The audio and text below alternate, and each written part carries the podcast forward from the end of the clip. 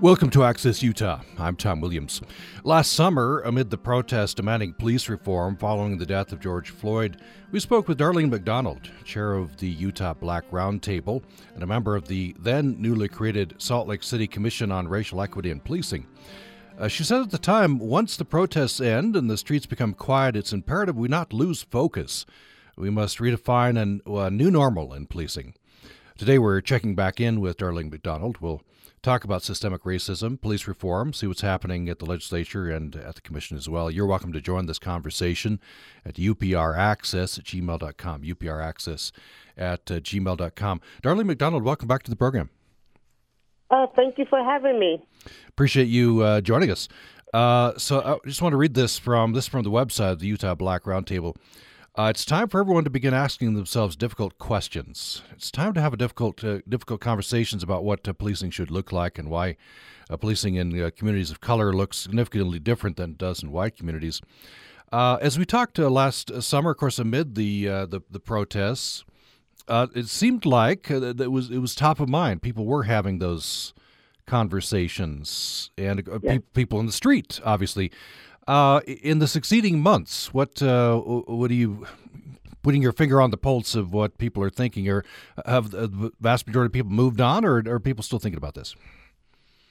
I don't believe people have moved on because almost every day we have instances that occur that remind us that we have come far, but we still have a long way to go.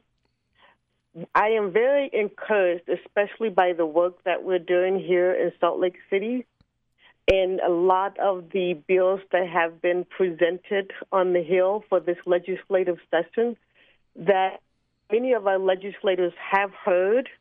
They were, many of them were also right there with us throughout the summer, engaged in the protest, listening, understanding, feeling the need that change needed to occur. And you see that it is reflected in the many bills that have been presented by many different legislators. So that is very encouraging. At the same time, we still have a long way to go, a lot of education that still needs to be done. And some people, we need to have other people that are just willing to to listen and understand the issues at hand.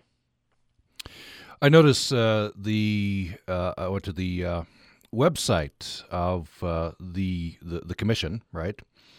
Yeah. Um, and it looked like they were um, they were having a, a listening session.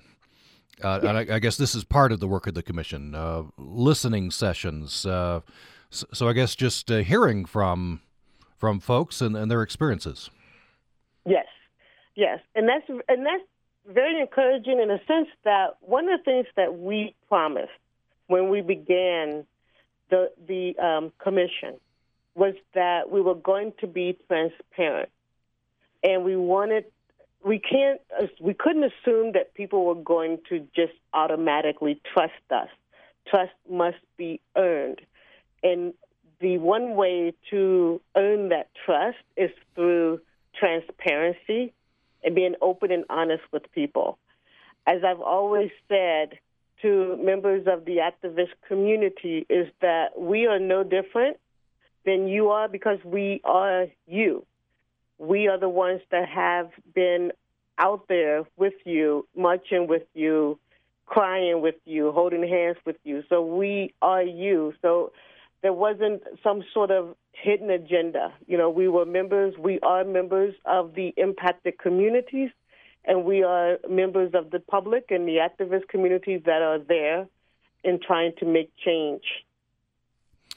You mentioned you out there with, with, we are with you. You said uh, out there crying with you, and you did see that, right? And and the protests seemed to be uh, people of all races, um, and yet there there is still a I don't know what the percentage is, but a, a, a portion of the population who believes there is no systemic racism in, in policing. These are just a few bad apples. What would you say to them? Turn the channel. um, if you you see what you want to see. Many of us live in a bubble, right?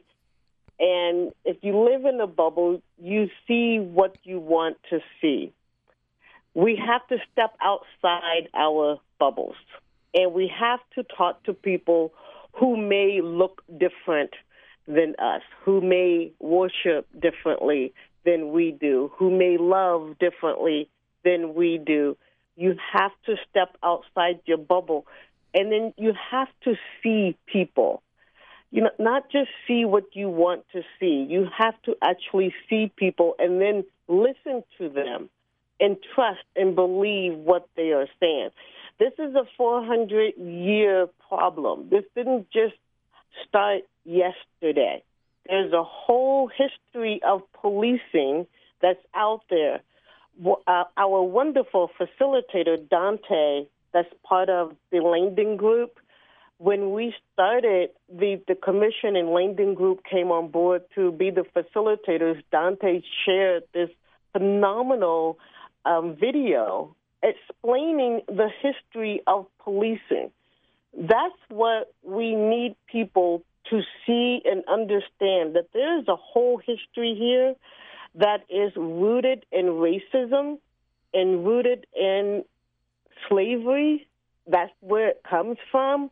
And once you understand the history and how we got here and why it hasn't changed, then we can move and step forward because it's real.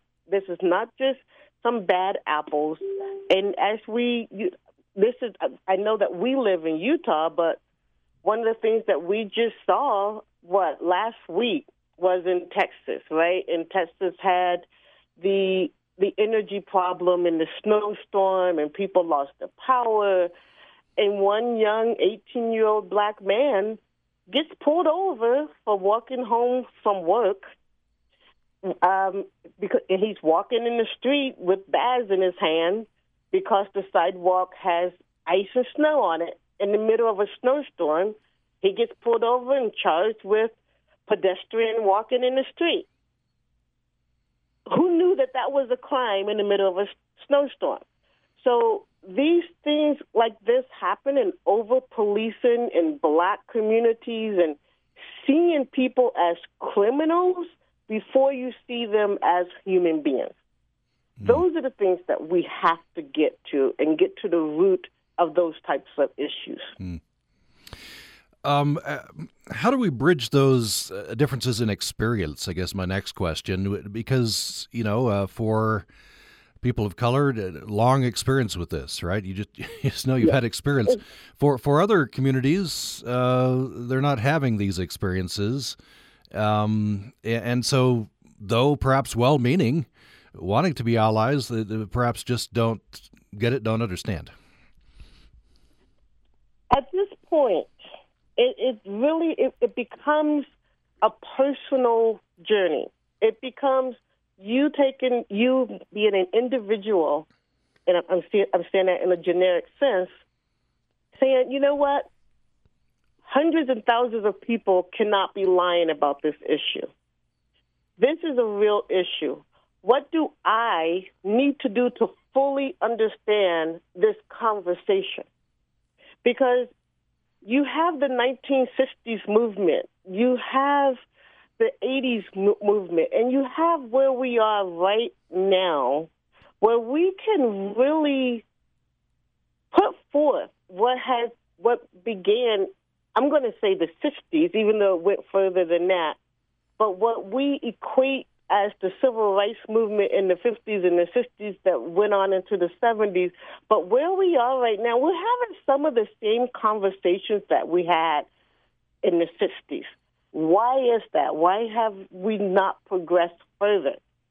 And as a white individual, or even someone who is just haven't had that lived experience, whether they're white or not, and just doesn't quite fully understand the experience, pay attention, sit down, listen to the people who are explaining and talking about this that this is real. This is something that happens to communities of color. as being over policed, as being seen as a criminal before they're seen as a human being. And then that, from that, then policing and how they're going to be policed, whether it's going to be as protect and serve, or is it going to be this is somebody I need to be aggressive with, take to jail because this is a criminal that's standing in front of me, rather than someone just trying to get home. That's how we start to actually have change in this country and within each individual community. Hmm. Um, how much of this, how much progress can we make in uh, police reform? Um, separate from, I guess, the, the broader society and the broader community.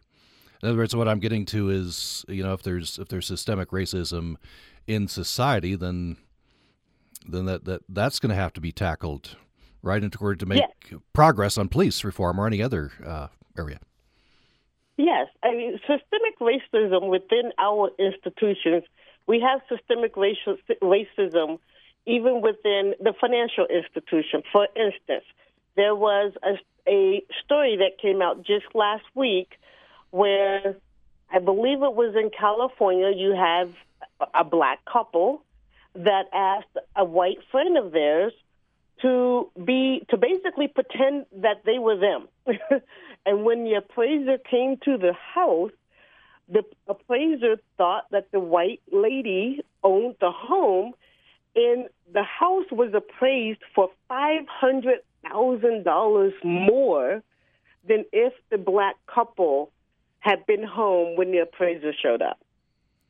This is systemic racism within our financial institution. This goes back to the issue of black wealth and personal wealth, which is also tied into our education system because education, how we pay for education, public education, is tied into property value.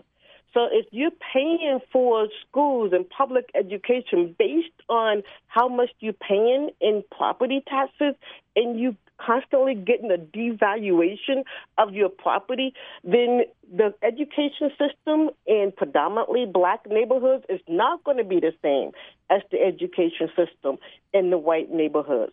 So all of this ties in to personal wealth and what you can actually um, inherit from your parents and grandparents if they don't own that personal wealth because there's this devaluation of property. This is something that the incoming administration is actually going to tackle. At least it was something that has been put forth by the new presidential administration to take a look at some of these things because it's real. And then from that, you have the election system, exactly voter suppression. We don't necessarily have that here in Utah per se because we do have uh, mail in voting, and we've had it, I believe, since 2015. But what we need to do here in Utah is really instill in people that your vote matters. Every single vote matters. And it is important for you when you get that ballot, you fill it out, you mail it in every single neighborhood, every single one, even the ones that the, most of the politicians won't go into, those neighborhoods as well, to make sure that everyone knows their votes matter. So, as addressing systemic racism within our financial financial institutions, within our education, within voter suppression, and then we can talk about the co- police reform as well, so that we're not seeing people of color as criminals first. I'm glad you brought up uh, voting, voting rights, voter suppression. Uh, I, was, was going to go there um, and maybe have you elaborate on this, um, because we we uh, we saw this play out. Um, you know, just uh, just with this last election, and yeah. Uh, and what and people have been pointing out that uh, where President Trump is is uh, sort of uh, pointing the finger is uh, tends to be uh, urban areas, uh, places where a lot of people of color are voting. Yes, this is something that speaks to the core, really, of who Darlene McDonald is. I I actually just wrote a 11 page paper on this very issue. How voter suppression, all of it is tied into citizenship and what happened in this past election, the storming of the Capitol on January 6th, how all of that is tied into the black vote. When you have the Civil Rights Amendment, the amendments, the 13th and the 14th and the 15th Amendment that came after the end of the Civil War, in even granting Afri- the new freedmen, that we, they weren't called African Americans at that point, but the new freedmen was, was given the right to citizenship with the 14th Amendment and then from the 15th Amendment, the right to vote. That has always been an issue, especially with the continuation of white supremacy and being able to actually decide and choose the leaders.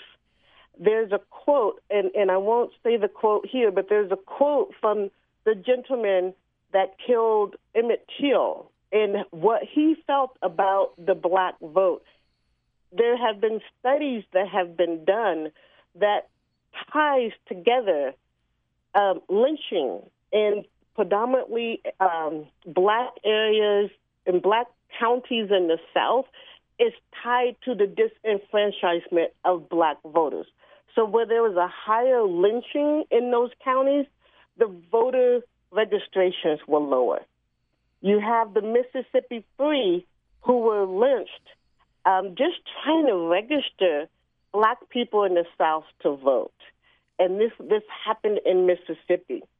So when you when you have the storming of the Capitol and this allegation of an election that was stolen, this is not new.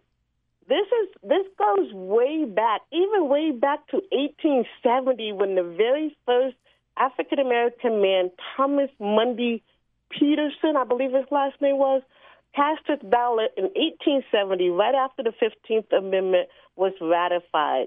He cast his ballot, the very first man, black man, in New Jersey, and a white man saw him vote, and he tore up his own ballot because he felt he felt that as long as a black man could become enfranchised and vote, then there was no use to voting. He tore up his ballot. So this is as old as the Constitution, the black vote. And when Donald Trump attacked the predominantly black cities of Detroit, Philadelphia, Atlanta, Milwaukee, there was purpose in that. If you listen to the tape of his conversation with the Secretary of State in Georgia, the Secretary of State in Georgia said, you know, you can go into Cobb County and check the signatures in Cobb County. And Donald Trump told him, we didn't want Cobb County. We wanted Fulton County, and you would not give us Fulton County. Why is that? Fulton County is predominantly black. Cobb County is predominantly white. He did not want to touch the white vote. He went after the black vote. And if you listen to or if you read the transcript from his speech on January 6th, he mentioned Detroit like 18, eight, about 12 times. I actually counted it, but I don't have it in my head right now. He mentioned Detroit, Fulton County, Philadelphia, and then he kept saying the words, your country, our country. We're going to take back our country. They stole this election from us. It was very incendiary, inciteful.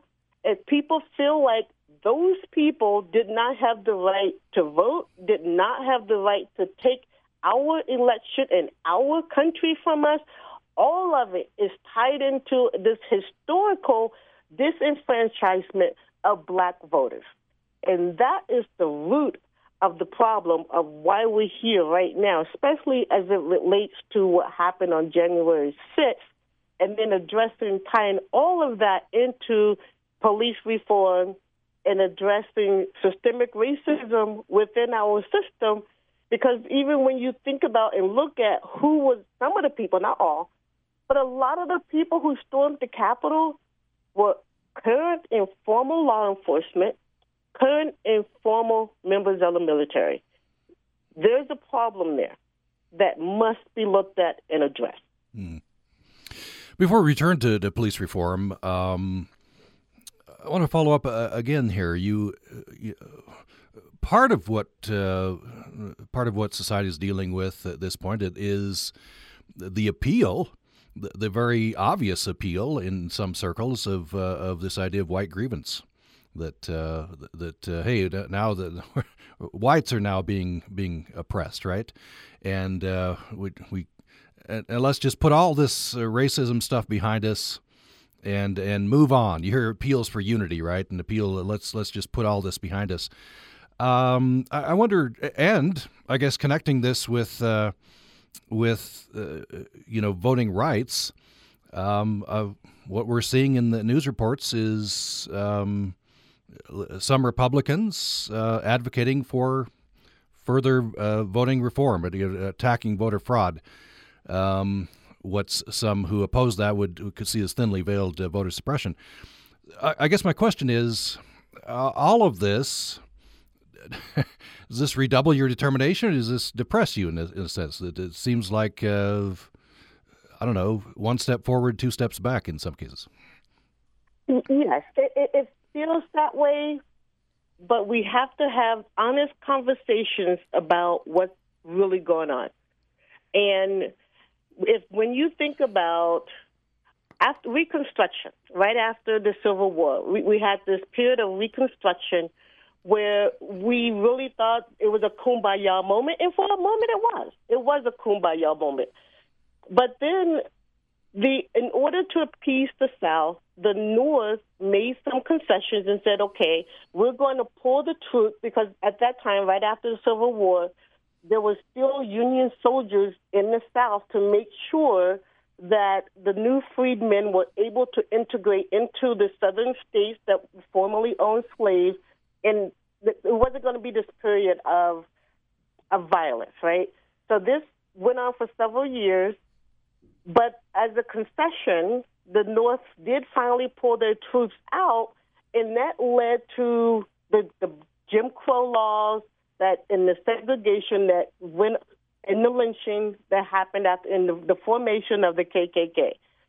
This whole idea of, of unity, yes, is great, and we want to unify, but let's be honest about what we're really asking for. You're not going to have unity if there isn't an understanding and, and honesty of the issue and what needs to be solved we can't repeat the mistake of reconstruction like right now and say, okay, we're going to forget about what happened on January 6th. It was bad. Let's just move on.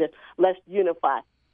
That's that's basically a cop out. That means we don't want to actually look in the mirror and see the ugliness for what it is. We just want to just ignore it, move on, and everybody's good. No, everybody's not good. We're going to be right back here in four years, and the same thing is not, is going to happen if we don't take some honest and real hard solutions to this problem and address it.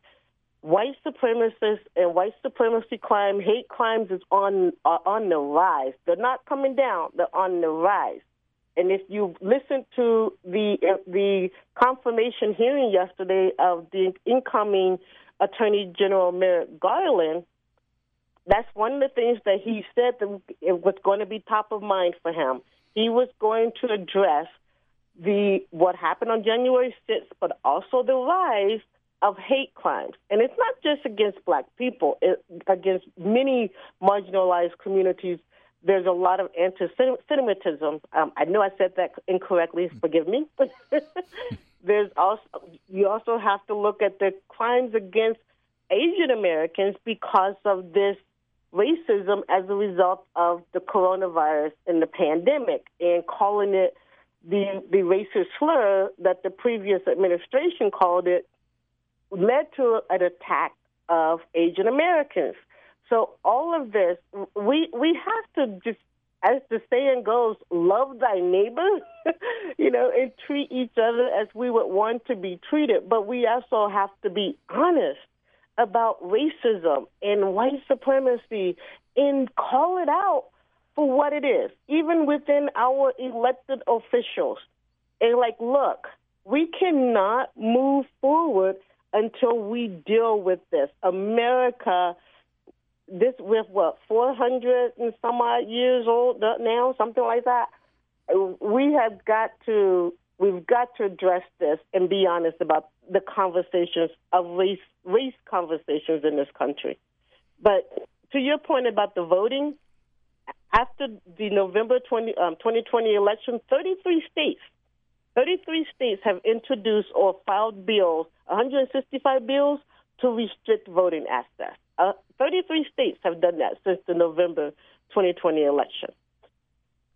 Voter fraud is not.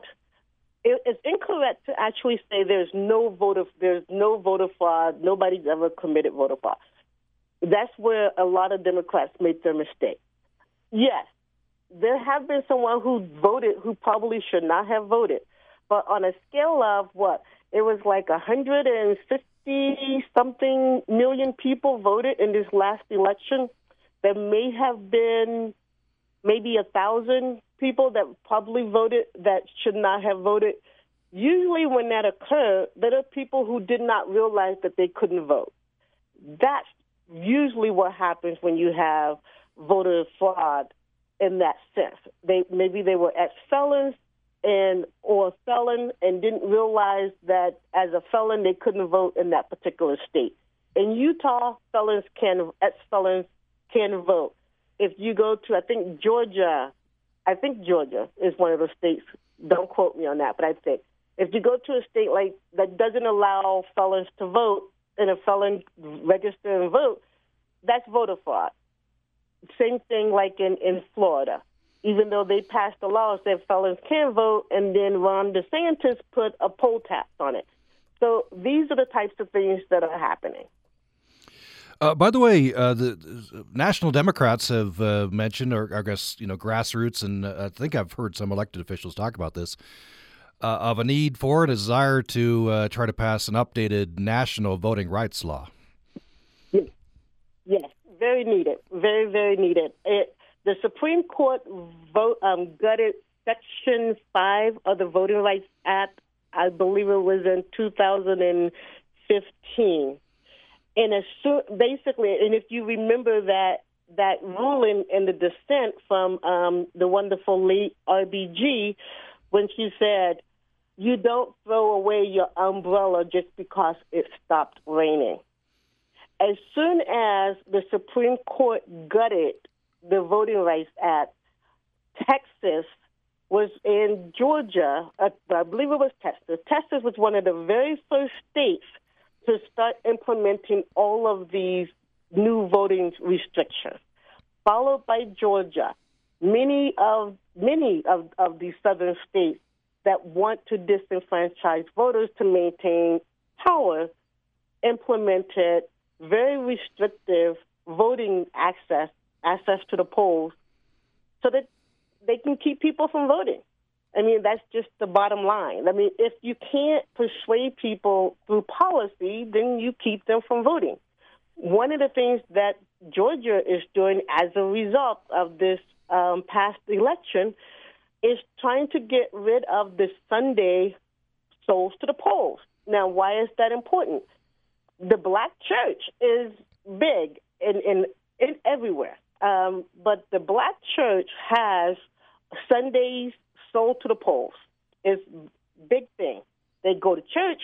After church, they have their church gear on. They march to the polls and they vote. Very big. So Georgia wants to take it away because that's how many African Americans vote. They want to restrict um, early voting. Why is that important?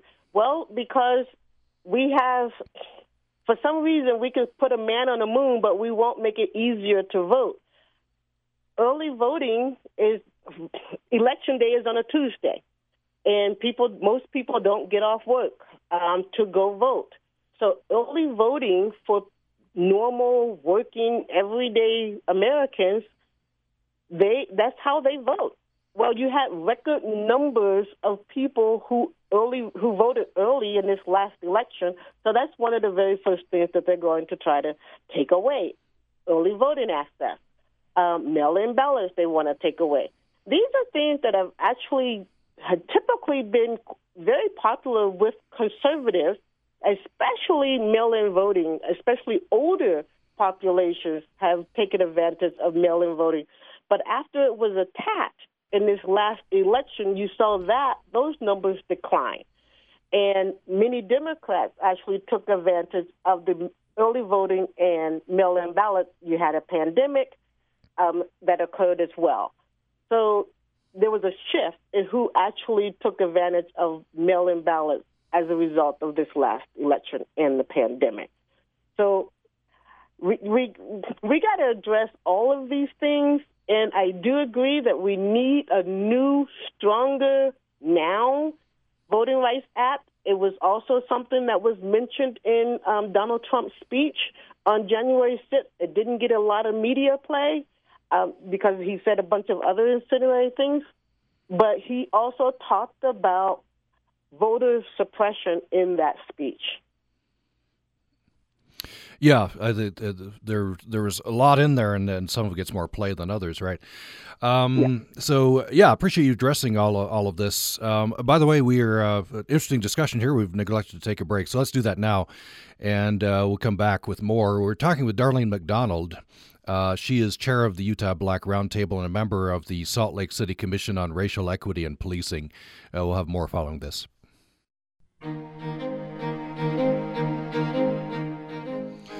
Thanks for listening to Access Utah today. Uh, I'm Tom Williams. Uh, my guest for the hour today is uh, Darlene McDonald. She's chair of the Utah Black Roundtable and member of the Salt Lake City Commission on Racial Equity and Policing. We're talking about uh, police reform. Uh, we, we talk there about uh, society in general, systemic racism, and voting rights as well. related topics, obviously, all of this. Uh, you're welcome to join this conversation as well. UPRaccess at gmail.com. UPRaccess at gmail.com. So, Darlene McDonald, before we get into some specific measures, there's some bills at the legislature. I talk a little bit more about the uh, commission. Um, uh, maybe I'm hitting this too hard, but it it, it just uh, strikes me when you talk about this. Uh, this this there's a gulf in experience, and it um, you know not that it's uh, the, the duty of every person of color to educate their they're white friends, right? Um, but um, I, am remembering um, a conversation on this program I had. This was several years ago. I'd noticed an article in Politico or New York Times or something. A um, uh, I can't remember her name. I, I apologize. Uh, she's a she's a, a, black woman, and and she recounted a kind of a simple experience. Um, you know, no death resulted or anything, but uh, she and her friends, these are middle class uh, African Americans, are on uh, I don't know in Long Island or somewhere on vacation, and uh, I can't remember even what happened, but something happened, and one of the younger members of the group said, "Hey, let's call the police." And the older members of the group said, uh, no, maybe let's not. and then a discussion ensued, right? And and so as a you know middle aged white guy, this was very interesting to me and, and foreign to me, right? Uh, yeah. Because it, if I have a group of friends, something happens, we're going to call the police. But it, but it was interesting to me, and it educated me a bit uh, as to why they told this younger person not to do that. Um, and it, I guess uh, what I'm going going for is um, I suppose it, it, it is helpful to uh, you know to to learn about these these things, even if you don't experience them yourself. Yes, it's when you call. Unfortunately, for for African Americans, the way white people see the police and the way African Americans see the police are, are very different, vastly different. Think about Amy Cooper Central Park, right? And th- that happened, I believe, last summer when you have a black guy bird watching, guy just bird watching, and Amy Cooper decides she didn't want to put her dog on a leash, and even though the law the, the ordinance said the dog should be on a leash. What did she do? She called the police. And she called the police in such a she called the police on the black man in such a way that she knew that by doing so she could potentially get this man killed because the interaction between police with African Americans and a, the average white person is vastly different. And she knew this when she made that call. And that is true for for me. If I was to if my son was having a mental health issue and I called the police, first of all I would hesitate doing so, but the second thing that would come out of my mouth is don't shoot my child.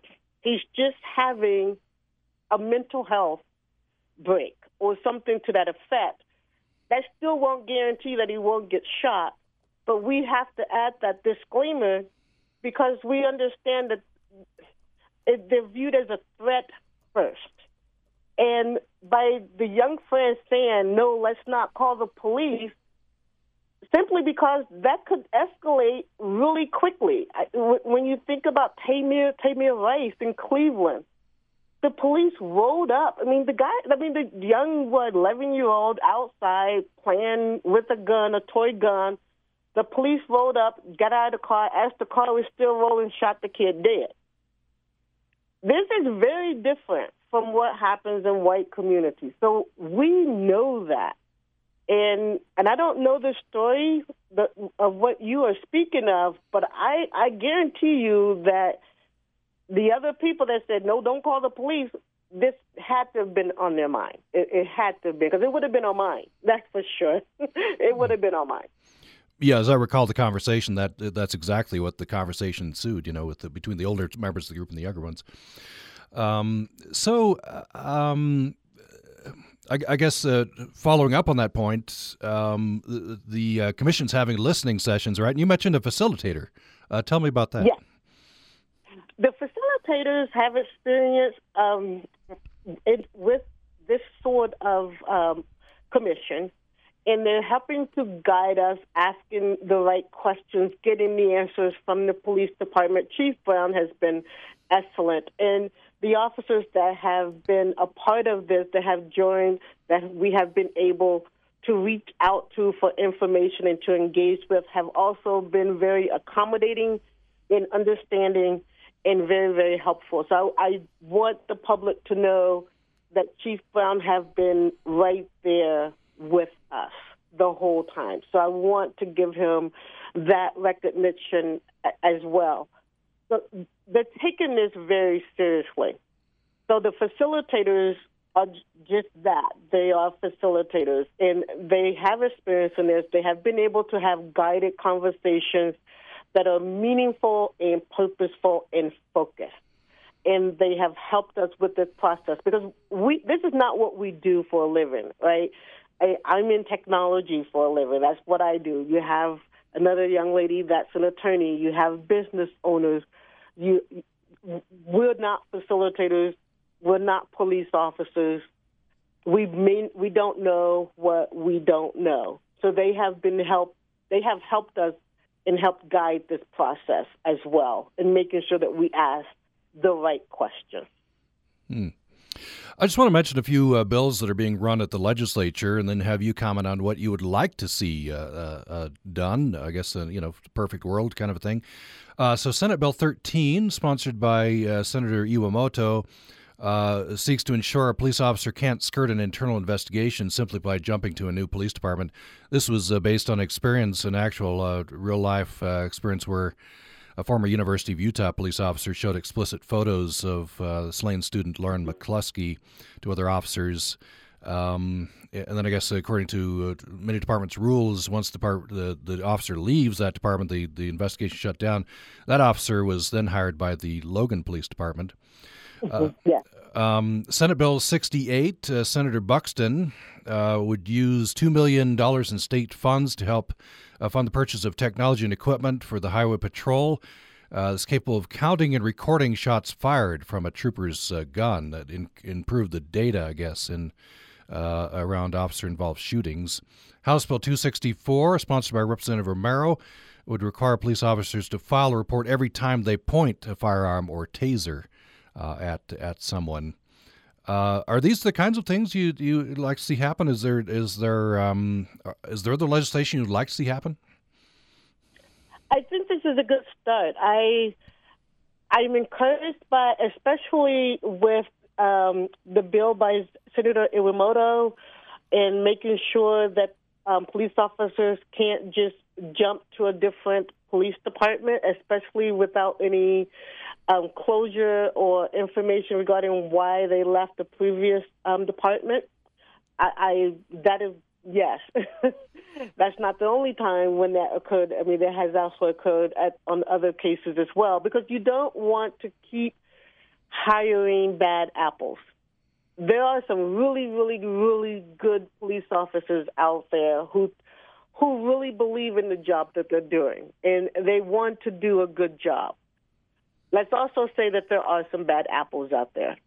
And if there are bad apples out there, you don't want them to just go from one police department to another police department without knowing what you're getting into and bring some of that bad experience with them. I mean, we, we want to change policing in America. And the only way to do that is to weed out the bad apples. If they left on their own, then they left on their own. But this isn't an anti-police thing. I mean, I personally am not anti-police. There are people out there who say who get rid of the police. We don't we don't need them. Don't want them. That's not where most of us are coming from. It, we're not against the police, but we do need to have better policing. And we need to have better policing in communities of color, especially, so that the experience of the police um, department, of police officers, of law enforcement can be equal with white Americans as well as black Americans, as well as Pacific Islanders, um, any across the board. So that if the police, if there's a police siren that goes off behind me, if I'm driving down the street, I'm not going to automatically clench up and see and think that maybe I didn't put my seatbelt on, or a flat light, or I mean a flat tire, or a headlight being out is going to lead to a death sentence. A headlight, a busted headlight, should not be a death a death sentence, but it has been in some cases. not having a seatbelt has been. A flat tire, getting into an accident, has been a death sentence when engaged with a police officer because you're seen as as a criminal first.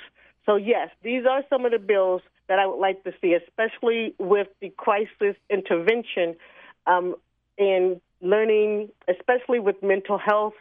Police officers are not trained mental health professionals. They're not. So when when we talk about uh, reallocating funds for training, not necessarily train police officers to be mental health providers, but to recognize that you're looking at someone who may be autistic. I, my youngest son is autistic, but you're dealing with someone who will never be able to comply, never be able to comply that's not a threat on anyone's life. He just can't comply because he's autistic. It, that should not be a death sentence for him. Hmm. It shouldn't be a death sentence for someone who's having a psychotic episode if they just need medication. And you can get someone there that's trained, a mental health professional that's trained to recognize those things and get that person the medication that they need so that they can live to see another day. Everyone can live to see another day. The officers go home to their families at night, as well as the person that's having the mental health episode who has people at home who loves them and want to see them get well and be productive members of society, but recognizing that we all have our own cross to bear and our own challenges. These are the things that we need to address, and they are addressing it with these bills. Uh, I want to ha- have you talk about uh, defund the police. You, you hear calls for this. Yeah. Uh, so, yeah. what what does that mean to you, and, and do you support it? No, I don't support it. I don't support the language behind it. It was not, in my opinion, well thought out. But it was. But many people, especially on the conservative side, latched onto that and say they want to send criminals into your neighborhood. No, yes, there are people who will say, defund the police. Like I said, I'm not personally one of those people. And the Utah Black Roundtable, when I was chair of the Utah Black Roundtable, that's not one of the things that they advocate for either. What they are saying is let's reallocate funds from the militarization of the police. The police shouldn't have tanks. Okay, our the streets of Salt Lake City should not look like the streets of Iraq. It shouldn't look like Afghanistan. Basically, it shouldn't look like a war zone. I, I shouldn't have to feel like I just stepped into the middle of World War III because we are protesting the injustices of police brutality, or we are protesting um, someone dying because they they were under someone's knee for eight minutes and 46 seconds. That doesn't mean that the streets become a war zone. So instead of spending millions of dollars on tanks, let's spend a few hundred thousand dollars of that budget in having critical um, critical incident training, of employing more mental health professionals. That is what de- in, in a broader sense of defund the police actually means, but that entire phrase was not very well thought out, and I don't. No, I never supported it. So, and that's really what it meant. Um, so we just have about two minutes left. Uh, I want to just maybe get a, a takeaway from you. What uh, what would you have? Uh, you know, when we talk about police reform, what what's the most important thing for people to focus on? When you talk about police reform, what's the most important thing for people to focus on? Yes. It's not going to be an overnight change. it's not going to, things are not going to happen overnight. It's going to take time. People, we have to be patient. Even me, who want to see change, and and be be able to not fear so much when my sons are out there, and and even if they're walking into a neighborhood, you know, that that's not going to be the end of their life, you know, because they're in a neighborhood that maybe only three or four other black people lived in. Change don't happen every night. It change doesn't happen every overnight. It it takes time. So just we all need to be patient, but as we are being patient, let's be transparent and honest about what we're doing and actually put forth the effort for change. Doing nothing is not an option. It's not an option. Get to know someone who is different from you. If everyone in your immediate circle looks exactly like you in every single way, step outside of that bubble and meet someone who is different from you and learn their story, hear their story, understand their story. That that's the takeaway. Well, uh, thank you so much. Uh, very interesting discussion. Uh, Darlene McDonald is uh, with the Utah Black Roundtable and a member of the Salt Lake City Commission on Racial Equity in Policing and has uh, joined us for the hour. Darlene McDonald, thank you so much. Appreciate it. Thank you. Thank you for having me. Have a good day. Yeah, you too. Have a good day. Um, we hope that you will be with us tomorrow. We're going to talk about mental health uh, during the pandemic. Uh, I think uh, you know what I'm sensing uh, is people are just tired, tired, tired, tired of the pandemic. Uh, it's taken a toll on many things, including uh, including mental health. And so we're going to talk about um, mental health during the pandemic, and our guests will include uh, Professor Derrik Tollefson, who will talk about resilience, and uh, we'll we'll discover other aspects of this as well. And that's tomorrow. I hope you join us then. Thanks for listening today.